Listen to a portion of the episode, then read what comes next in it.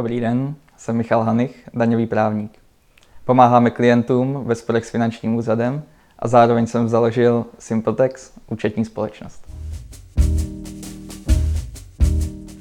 Vítám Michala Hanicha, šéfa a majitele firmy Simpletax, která se specializuje na účetní služby a zároveň právníka, a který je dalším hostem videoblogu na volné noze, který vykládá o tom, jak se daří různým profesionálům v podnikání. A Michale, úplně úvodní otázka, jsi víc právník nebo účetní, když vlastně zvládáš boje? Tak určitě jsem právník a bohužel musím být i podnikatel, protože moji klienti jsou podnikatelé a potřebují poradit uh, ve svém oboru co nejlíp v rámci všech možností, které nám samozřejmě právo naskýtá neucluj se, protože ty si taky mezi nimi a víš, až kam můžeme zajít. A rozhodně já potřebuju vnitřně mít uh, specializaci, protože uh, nemám rád, když mezi poradci potkávám člověka, který je dobrý v sellingu, prodá klientovi, co klient si žádá, ale sám nic z toho odborně neumí. Takže moje specializace jsou hlavně daňové spory, kde se snažím opravdu být hodně dobrý a naše, naše kolegy v Simpletex školím co nejvíce, aby, aby dávali opravdu dobré poradenství odborně. Takže, Takže hlavně, hlavně jsem právník. Hlavně právník, ale v oblasti daní. Je to tak? A vystudoval si dvě školy, zároveň u toho podnikal.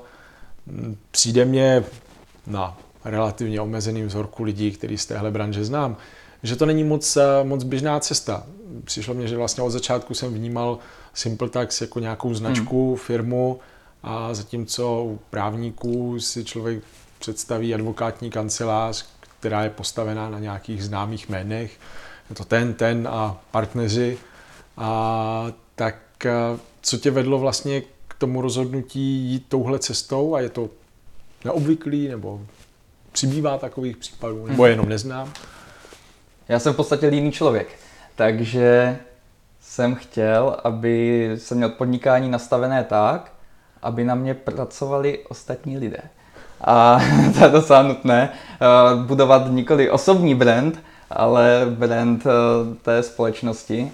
A já jsem začínal někdy, když bylo eh, hodně, hodně v trendu budovat si osobní značku a pořádat osobně školení a hlavně být vidět na Facebooku a, a tady na těch YouTube videích. A mě to nedávalo smysl, protože ten člověk je potom zahlcený prací čím dál víc. A i když odborně je super, je špičkový, tak tím, jak se na něj nabaluje víc práce, tak ta jeho služba jde úplně dolů. Protože nestíhá vůbec nic ve výsledku. Eh, takže mě dává smysl v naší branži eh, budovat opravdu podnikání. Eh, samozřejmě odděluju Simpletex, kde je tahle služba, která je hodně, nechci říct generická, ale už jsem to řekl, že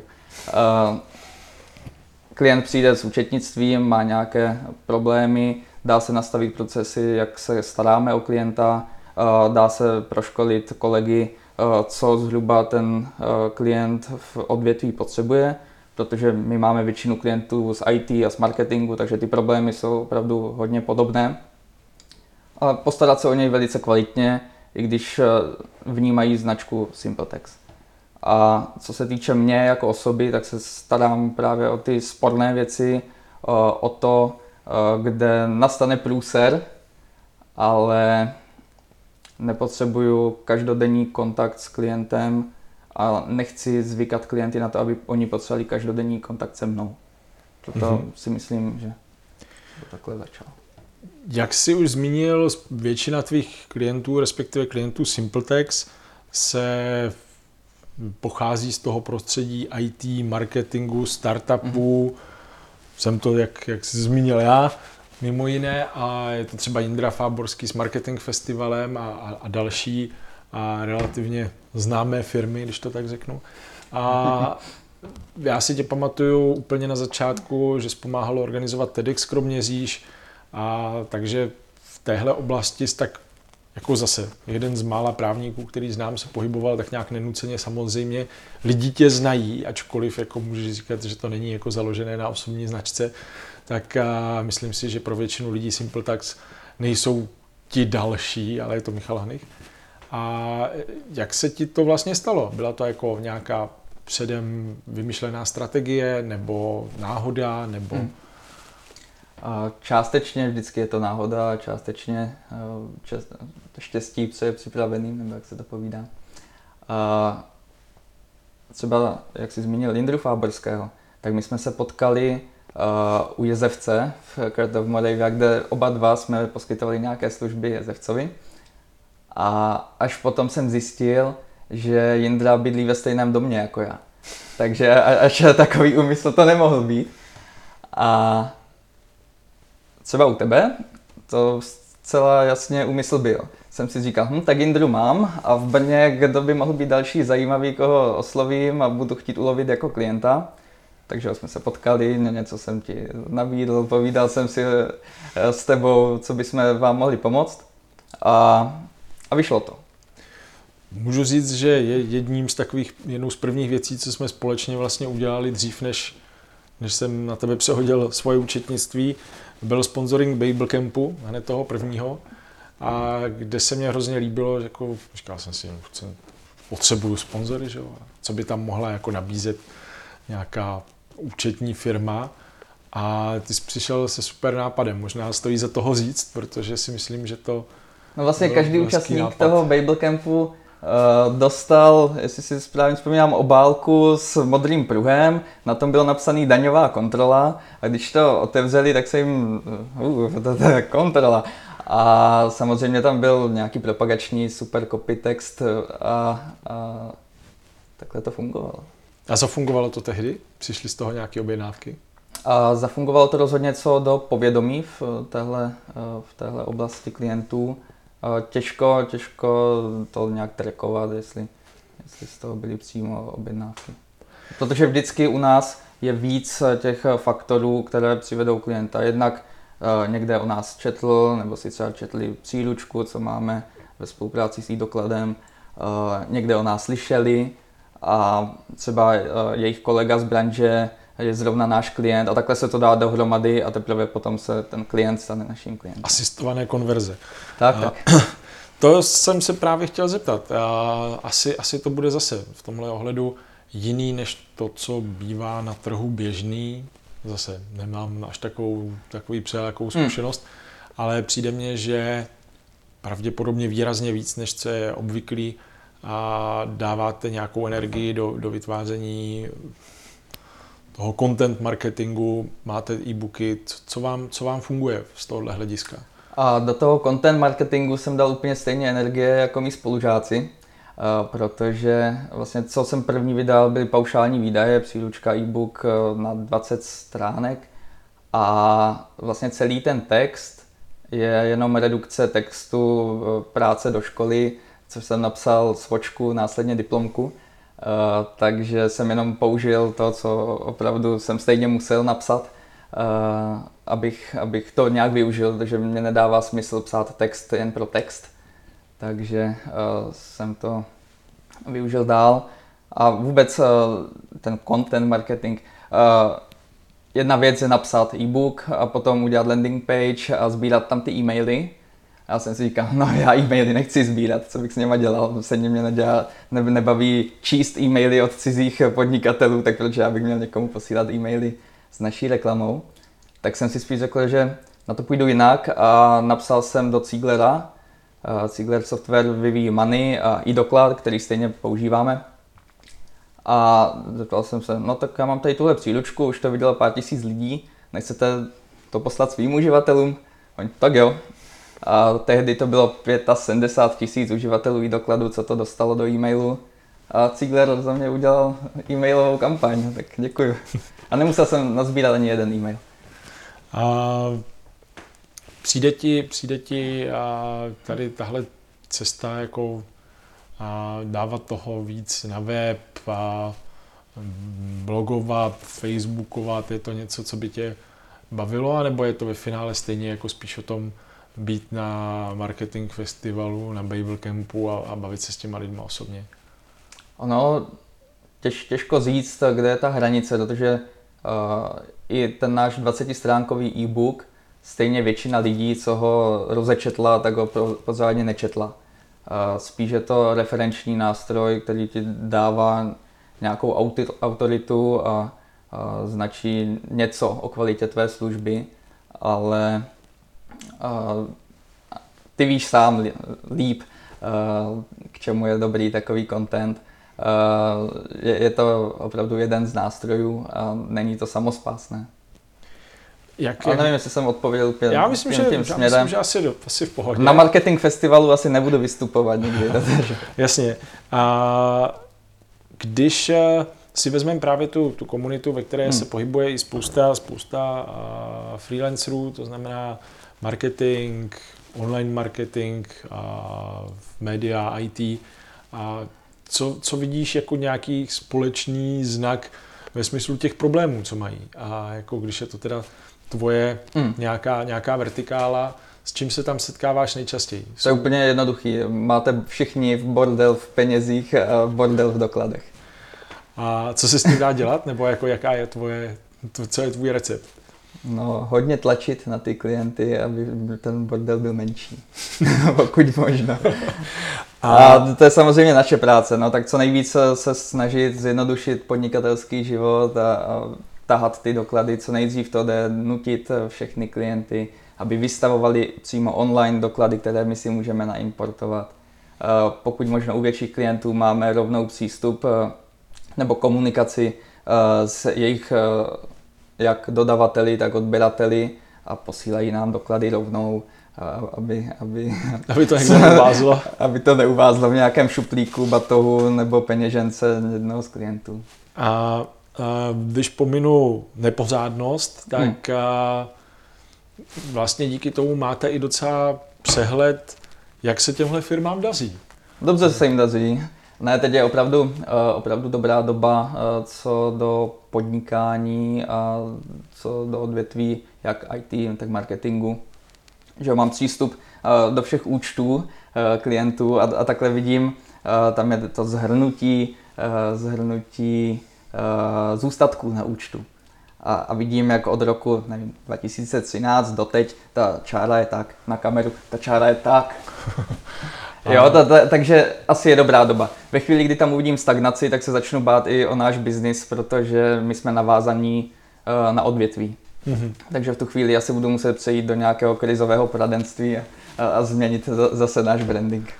A jak vlastně funguje ta firma dovnitř? A Aha. tohle bylo fungování směrem k klientům, ale co to znamená mít takovouhle značku, takovouhle firmu? Říká se, že si primárně líný člověk, který radši tu práci deleguje a jak se to vlastně dělá v případě účetní firmy. Není, musí tam být asi, že počítám, obrovská důvěra v ty, v ty lidi ve vlastním týmu a jak těžký je třeba najít. No bohužel tohle se dělá prací a já jsem poslední dobou hrozně moc pracoval na můj vkus a Velmi mi v tom pomohla moje žena, teda tehdy přítelkyně, když nejdřív odjela do Nizozemí na, na semestr, potom do Belgie, do Evropského parlamentu a já jsem nevěděl moc co s časem, tak jsem nechtěl dělat žádné blbosti, že jo, teďka mám prstýnek, takže nemohl jsem dělat blbosti. A fakt jsem hodně pracoval a, a pracoval jsem 16 hodin každý den přes víkendy, protože jsem, mě to bavilo a neměl jsem jinou náplň práce, takže nějaká zkratka k tomu jako nevedla. A věnoval jsem hodně práce tomu, abych naučil ostatní aspoň to, co umím já, když toho moc neumím. A třeba jsem spolupracoval s různými účetními, které jsem vzal. Paní, která dělala rekvalifikační kurzy, opravdu šikovná, podle všech vnějších, vnějších faktorů, jak bych se snažil sám pro své podnikání, kdybych účetnictví neuměl, jak bych se snažil vybrat účetní, tak super. No, prostě ty výsledky byly tak mizerný, že jsme se velice rychle po měsíci rozloučili a vlastně v našem týmu není nikdo, kdo by vzešel z jiné účetní kanceláře. Takže jsou to všechno lidi, jako, Jsou- kteří jste to si odchovanci. vychovali. Odchovanci. A jakou máš v tom případě se samozřejmě nabízí otázka, jak vás může nebo nemůže ohrozit fluktuace. Co děláš pro motivaci těch lidí, aby ti neodešli? Já myslím, že dostávají hodně dobré peníze. A zdravím do týmu, co se potom na to bude dívat. A fair peníze za, za to, co dělají. A, ale to není všecko. Myslím si, že náš tým je poskládaný tak, aby bylo úplně normální se potkat na kávě, na pivu a na party e, i po práci, aby e, nebyly tlaky, tahy a, nesmysly v týmu v té jedné místnosti nebo v těch pár místnostech, co máme. A myslím si, že tím, že třeba i hodně filtruju klienty, kteří k nám přicházejí, zdaleka neberu každého klienta, který se ozve a snažím se, aby jsme dělali opravdu na klientech, kteří mají smysluplné podnikání, neberu šmelináře, neberu mm, produkty, kterým sám nevěřím a stojí na oblbování lidí, tak eh, na tomhle kolegové myslím dělají rádi. Jo, já sám, když jsem dělal v advokátní kanceláři, dlouho tomu je na, na praxi, tak jsem hrozně neměl rád, když jsme měli klienta, který uh, na první pohled chce úplně všechno, no jak to říct, takhle, no, no prostě nechce platit nic, uh, všechny chce využít a samozřejmě není takhle hezké mluvit o klientovi, ale takhle se o těch klientech v tom týmu potom mluví. A já se chci vyhnout tomu, aby jsme vůbec měli takovéhle klienty, takže ta práce potom dává úplně jiný smysl, než, než dělat, co nemáš rád. To jsi, to jsi dobře nahrál.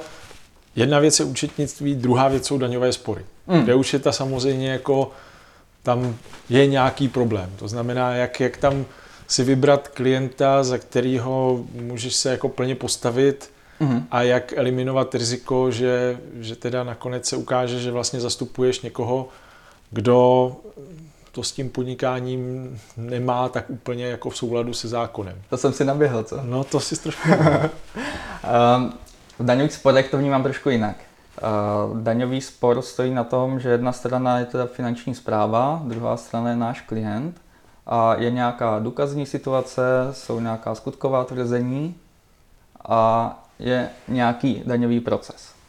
A ve všech těchto částech můžou být nedostatky na obou stranách a naše práce eh, je na jedné straně zábavná v tom, že opravdu je to spor, o něco se jedná, eh, jde o velké peníze často pro klienta.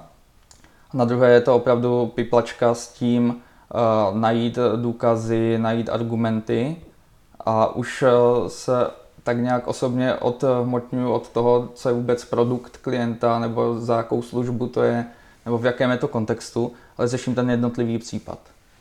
Stejně tak třeba u daňových trestních věcí, co máme s kolegou, protože já jsem advokátní koncipient a můj školitel řeší především daňové trestní věci. A tam, kdybys řekl, no ale ten člověk evidentně šmelil, tak my mu nepomůžeme. No a tvoje práce je, aby ten proces uh, soudní v tomhle případě proběhl tak, uh, aby když se nic neprokáže, nebo neprokáže toho dost, tak ten tvůj klient vyhrál. Tam nejde o to, co je ve skutečnosti, ale to, co je před soudem. A můžeš naznačit, v jaké rovině se pohybujete, pokud říkal, je to hodně peněz? Zmiňoval jsi, že to může být, že jo... Tak co se týče trestních věcí, tak tam máme kauzy, co jsou v jednotkách miliard, což je způsobená škoda. To není to, že náš klient si vydělal miliardu do, někam do váčku, a, ale tak stojí obvinění, případně obžaloba. A co se týče daňových sporů, tak ty částky jsou menší.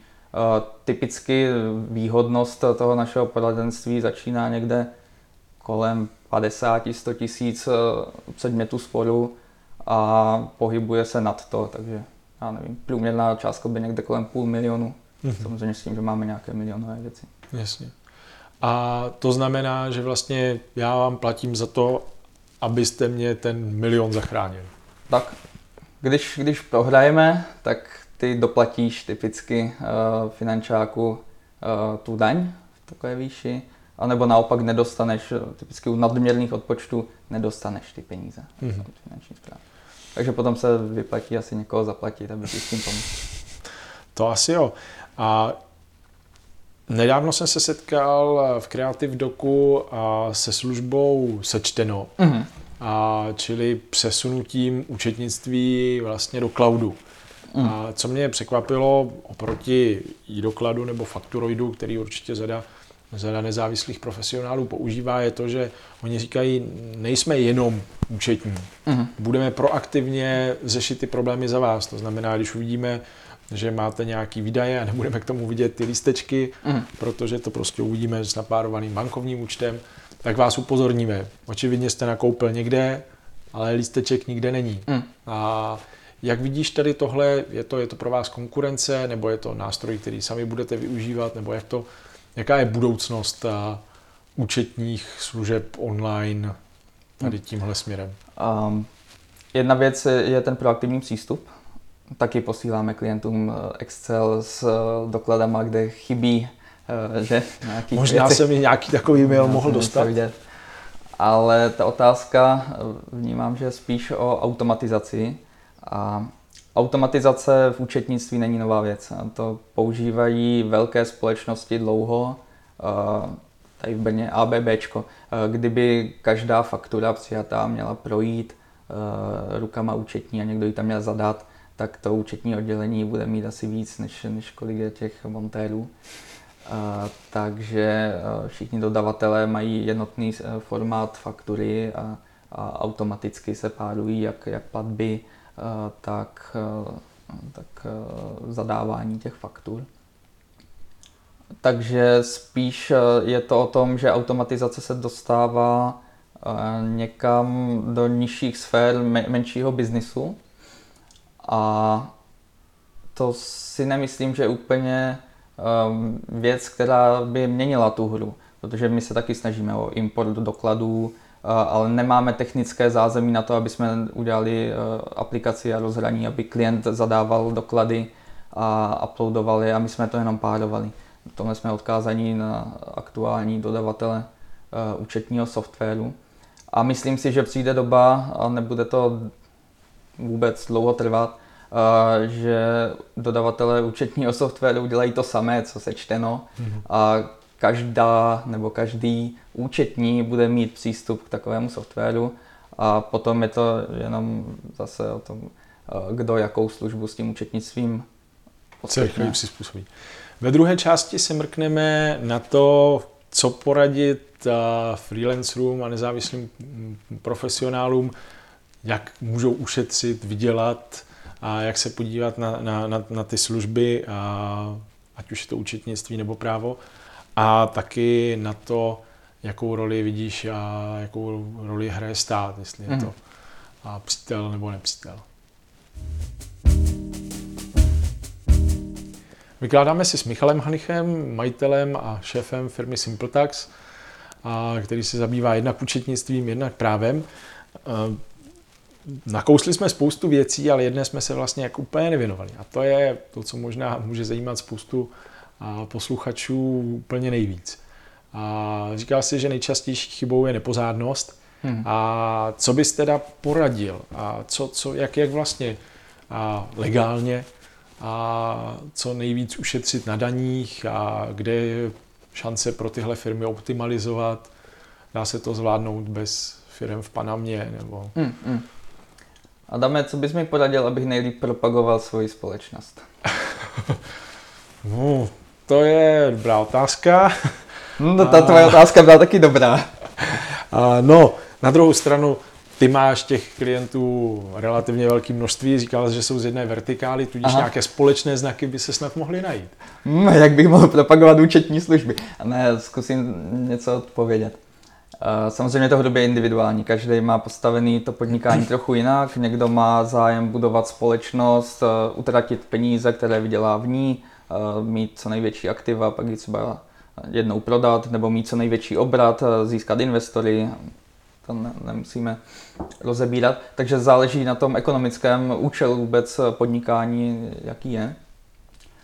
Co se týče když se mrkneme spíš právě na ty asi menší, to znamená, hmm. ať už jsou to jako jednotlivci nebo, nebo malé firmy, SROčko o, o několika spolumajitelích s obratem okolo největší průser, v jednotkách milionů. Největší průser uh, malých společností je v tom, jak mají nastavenou strukturu podnikání. A s tím souvisí největší jejich možnost daňové úspory, protože často si podnikatel založí teda to SROčko a nějak funguje, pak funguje tak, že peníze vytahuje přes pokladnu ven a nemá vůbec eh, právní eh, důvod takhle vytahovat peníze, takže v podstatě spáchá eh, z pronevěru peněz, protože byť je to jeho společnost, tak to nejsou jeho peníze.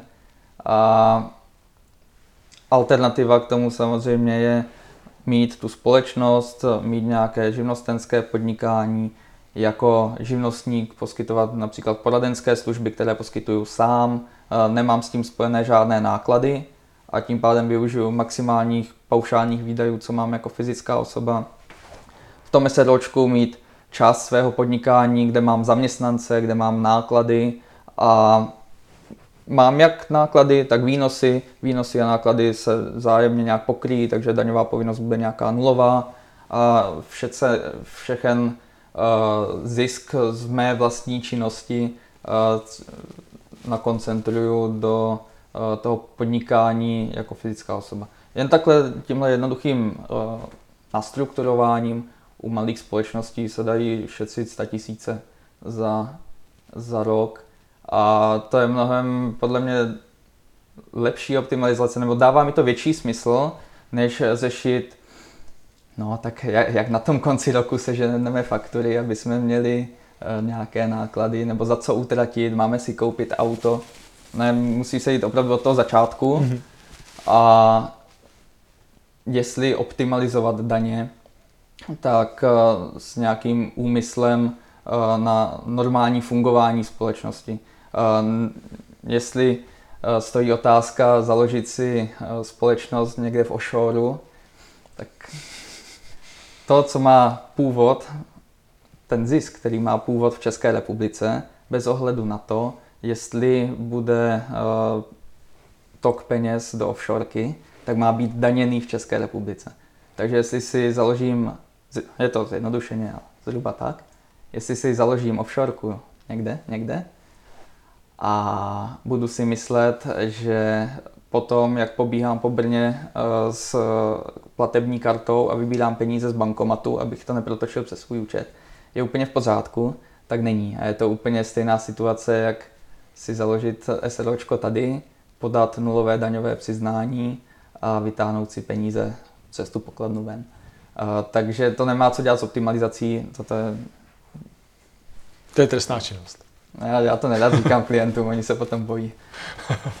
A, takhle ne. A, tak, takže opravdu se zamyslet na tou strukturou a struktura podnikání je hrubě individuální pro každého. A obecně, když chceš najít typy, jak uh, ušetřit na daních, tak bych si zadal do Google, jak ušetřit na daních. Jo, účetní nebo daňový poradce nemá lepší zdroje než vy. Má stejný zákon, má stejné články, má stejný internet takže když věnujete uh, násobně větší, násobně větší dobu studiu, tak byste se teoreticky měli dostat k tomu samému. Uh, samozřejmě alternativa je zaplatit si poradce, že? ale tak to je v každém odvětví. Každopádně uh, stejně tak, uh, jako jsme se bavili o tom, uh, že často nejhorším nepřítelem je ten nepořádek anebo neznalost. Mm. A vidíš aktuální nastavení a veřejné zprávy a výběru daní v porovnání třeba s okolními zeměmi jsme v plusu, minusu, je lepší být tady nebo na Slovensku nebo v hmm. Holandsku. A je to spíš otázka výše daní anebo té byrokracie. Protože já si platím poradce, takže s tím v zásadě tolik práce nemám, ale a spousta lidí okolo mě si stěžuje prostě na nejasnosti, nepochopitelnosti A nebo na to, že se to příliš často mění. Jo. A co, co z toho vnímáš ty jako, ale do značné míry možná je to prostě jenom tomu, že jako si nedali aspoň trochu toho času, Mm. aby se o tom něco dozvěděli a stejně tak jako v jiných oblastech prostě je potřeba se, se učit a pak, to, pak si nebudu tak stěžovat, tak možná, jestli to není tak, že nám to jenom přijde jako, že to Mm. jako brbláme, ale ono to jako není nikde on tolik lepší. Já tu zahraniční zkušenost až tak nemám. Mám okrajovou zkušenost se Slovenskem a znám daňový systém anglický, kde, kde máme společnost jednu s eh, zajímavým podnikáním. A musím říct, že slovenský systém je velice dobrou inspirací pro český systém, asi, asi i personálně, co eh, do našeho ministra, takže je to stejně špatné v obou dvou zemích. Eh, Co se týče anglické finanční zprávy, eh, tak tam s tebou komunikují, pořádají bezplatné webináře, kde se vysvětlují jednotlivé aspekty, jak DPH, tak daně z příjmu. A i když je ten podnikatel malý a nechce si platit toho poradce, který je násobně dražší, eh, v Londýně neskutečně dražší než u nás, a, tak eh, se přihlásí do webinářů pořádaných eh, jejich finanční zprávou a naučí se to, co potřebuje. Eh, Připomínají ti, kdy máš podat přiznání, dá se s nimi normálně komunikovat e-mailem, rychle odpovídají. Mně se to docela líbí. Co do české finanční zprávy, tak bych to nechtěl úplně hanit, protože jednotliví pracovníci se rozhodně snaží, vycházejí vstříc, když můžou. Um, značná část se snaží o správné stanovení daně. Nicméně, když se posuneme potom do toho sporu, kdy jednak to řeší trošku jiné oddělení kontrolní místo toho vyměřovacího, a tam jsou zvyklí na hádání se s lidmi a, už jsou to dvě strany, které rozhodně nespolupracují, a, tak tam ten přístup je motivovaný k tím, k čemu slouží kontrolní oddělení a to má vyměřit eh, co nejvyšší daň. A, takže záleží, co máš za problém. Jestliže a, se chceš na něco zeptat, se chceš poradit, tak eh, pokud pracovnice ví, tak ti poradí. Občas se stane, že neví, protože spousta věcí z daní je tam na finanční správě hodně o samostudiu, protože není prostor eh, na velká školení úplně o všem, daně máme široké. Ale pokud se dostaneš do sporů, tak ten přístup eh, samozřejmě není hezký. Ale, ale to vychází z té podstaty vůbec. A, a jak jsem zmiňoval, ta, ta, ty, to časté měnění, je to, je to problém, nebo se nám to jenom zdá jako z novinových článků? Jako mění se ty věci tak jako rapidně, nebo je to... Tak u nás se mění rozhodně rychle. Když vezmu v porovnání s německou daňovou úpravou, tak jim vychází uh, komentář k zákonu o daních z příjmu, já už nevím kolik to bylo, 50 let uh, v aktualizované verzi, kontinuálně. Kdežto my plánujeme na nový rok mít uh, nový zákon o daních z příjmu. A ten současný máme od revoluce. Takže rozhodně se mění uh, daně u nás rychleji a třeba co se týče DPH, tak si za mnohé úpravy můžeme sami, protože uh, naše aktuální nastavení finanční zprávy a ministerstva financí je takové, že jde hodně do úpravy reverse charge, máme kontrolní hlášení, uh, máme nově uh, elektronickou evidenci tržeb. A tohle není evropský standard toho, jak funguje finanční zpráva, to je české specifikum. A kdybychom měli jinou finanční zprávu, tak asi máme i jiné ty daně. Takže za mě, samozřejmě je to fajn, my máme co dělat a, a klienti za to platí. Ale já jsem především srdcem nebo uh, svým zaměřením podnikatel, i když jsem řekl, že jsem právník. A nemám rád přebytečnou byrokracii. A, a v mnoha ohledech třeba co do kontrolního hlášení a elektronické evidence tržeb, jestliže našima nástrojema, které jsou v současnosti, by si finanční úřad prošel hospody v Brně zjistil, které hospody jsou pláce DPH nebo ne a kolik zhruba tam chodí lidí, tak prostou úvahou zjistí, že většina těch neplátců DPH by asi pláci měli být a možná by je měli kontrolovat. Ale samozřejmě budeme mít nějaký jiný nástroj na eh, více automatickou kontrolu. A nevím, jestli je to dobře. Podle mě ne. Neměl by stát eh, kontrolovat každý jednotlivý krok podnikatele, každou jednotlivou transakci. Hmm. A hodně často se mluví v téhle souvislosti o Estonsku, jako hmm. o ideálu elektronické zprávy, kde, pokud jsem to pochopil dobře, ten stát vlastně tohle všechno taky má, mm. ale dává aspoň nějakou protihodnotu. To znamená, jako když už všechny ty transakce má, tak vlastně i to daňové přiznání udělá za mě. A není, předvyplní. Předvyplní. Tak není, není nějaká šance, že, že vlastně jako to, na co teďka řada z nás nadává, někdo k tomu má ambivalentní postoje, někdo si říká, jiným dejte, hmm. a že to přinese nějakou jako pozitivní, pozitivní zpětnou vazbu v tom smyslu, že přiblížíme, přiblížíme se k tomu jako ideálnějšímu Ono to k tomu možná dospěje, protože platby obecně se přesouvají z hotovosti na bankovní účty, platí se víc kartama, takže co do transakcí eh, z té části platební, eh, třeba v Norsku, eh, kde je skoro 100% už plateb v bezhotovostním styku, tak finanční úřad může zjistit ty informace od banky. Tam jde jen o to, aby si předali nějakou databázi těch pladeb. A v našem případě, kde máme kontrolní hlášení a stejně zadáváme každou jednotlivou transakci, tak máme i tu druhou stranu. Tak zbývá už jenom nějak doevidovat zaměstnance a pár věcí a finanční zpráva může mít komplet přehled o celém tvém podnikání. A vzhledem k tomu, že ty data bude mít, dřív nebo později, ale nemyslím si, že je to v horizontu pěti let, tak je to určitě cesta. A já bych se za to vůbec nezlobil. Mě nebaví jako zadávat věci do počítače takhle, takhle. Poslední, poslední otázka. Když bys měl poradit podnikatelům, nezávislým profesionálům, jak si vybrat správně toho partnera hmm. v oblasti asi hlavně účetnictví, ale nebo i v těch právních službách a na co si dávat pozor, jak poznat lepší od horších.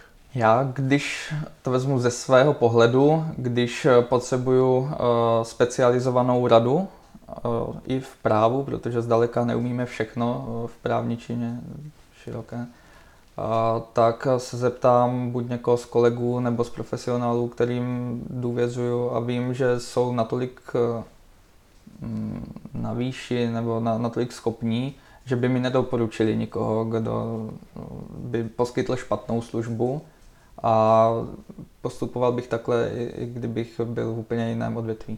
Takže se zeptat ideálně někoho ve svém okolí, kdo je v kontaktu s právníky, s účetním, trošku ví o tom trhu, koho by doporučil. Rozhodně jako výchozí bych vzal osobní doporučení. A ještě lépe, jestli má opravdu zkušenost s tou službou, jaká je a jak, ten, jak ta společnost nebo jednotlivec komunikuje a jak funguje. Dobře, tak děkuji za rady, přeju hodně zdaru v dalším rozvoji podnikání a budu se těšit zase někdy příště. Díky. tak díky.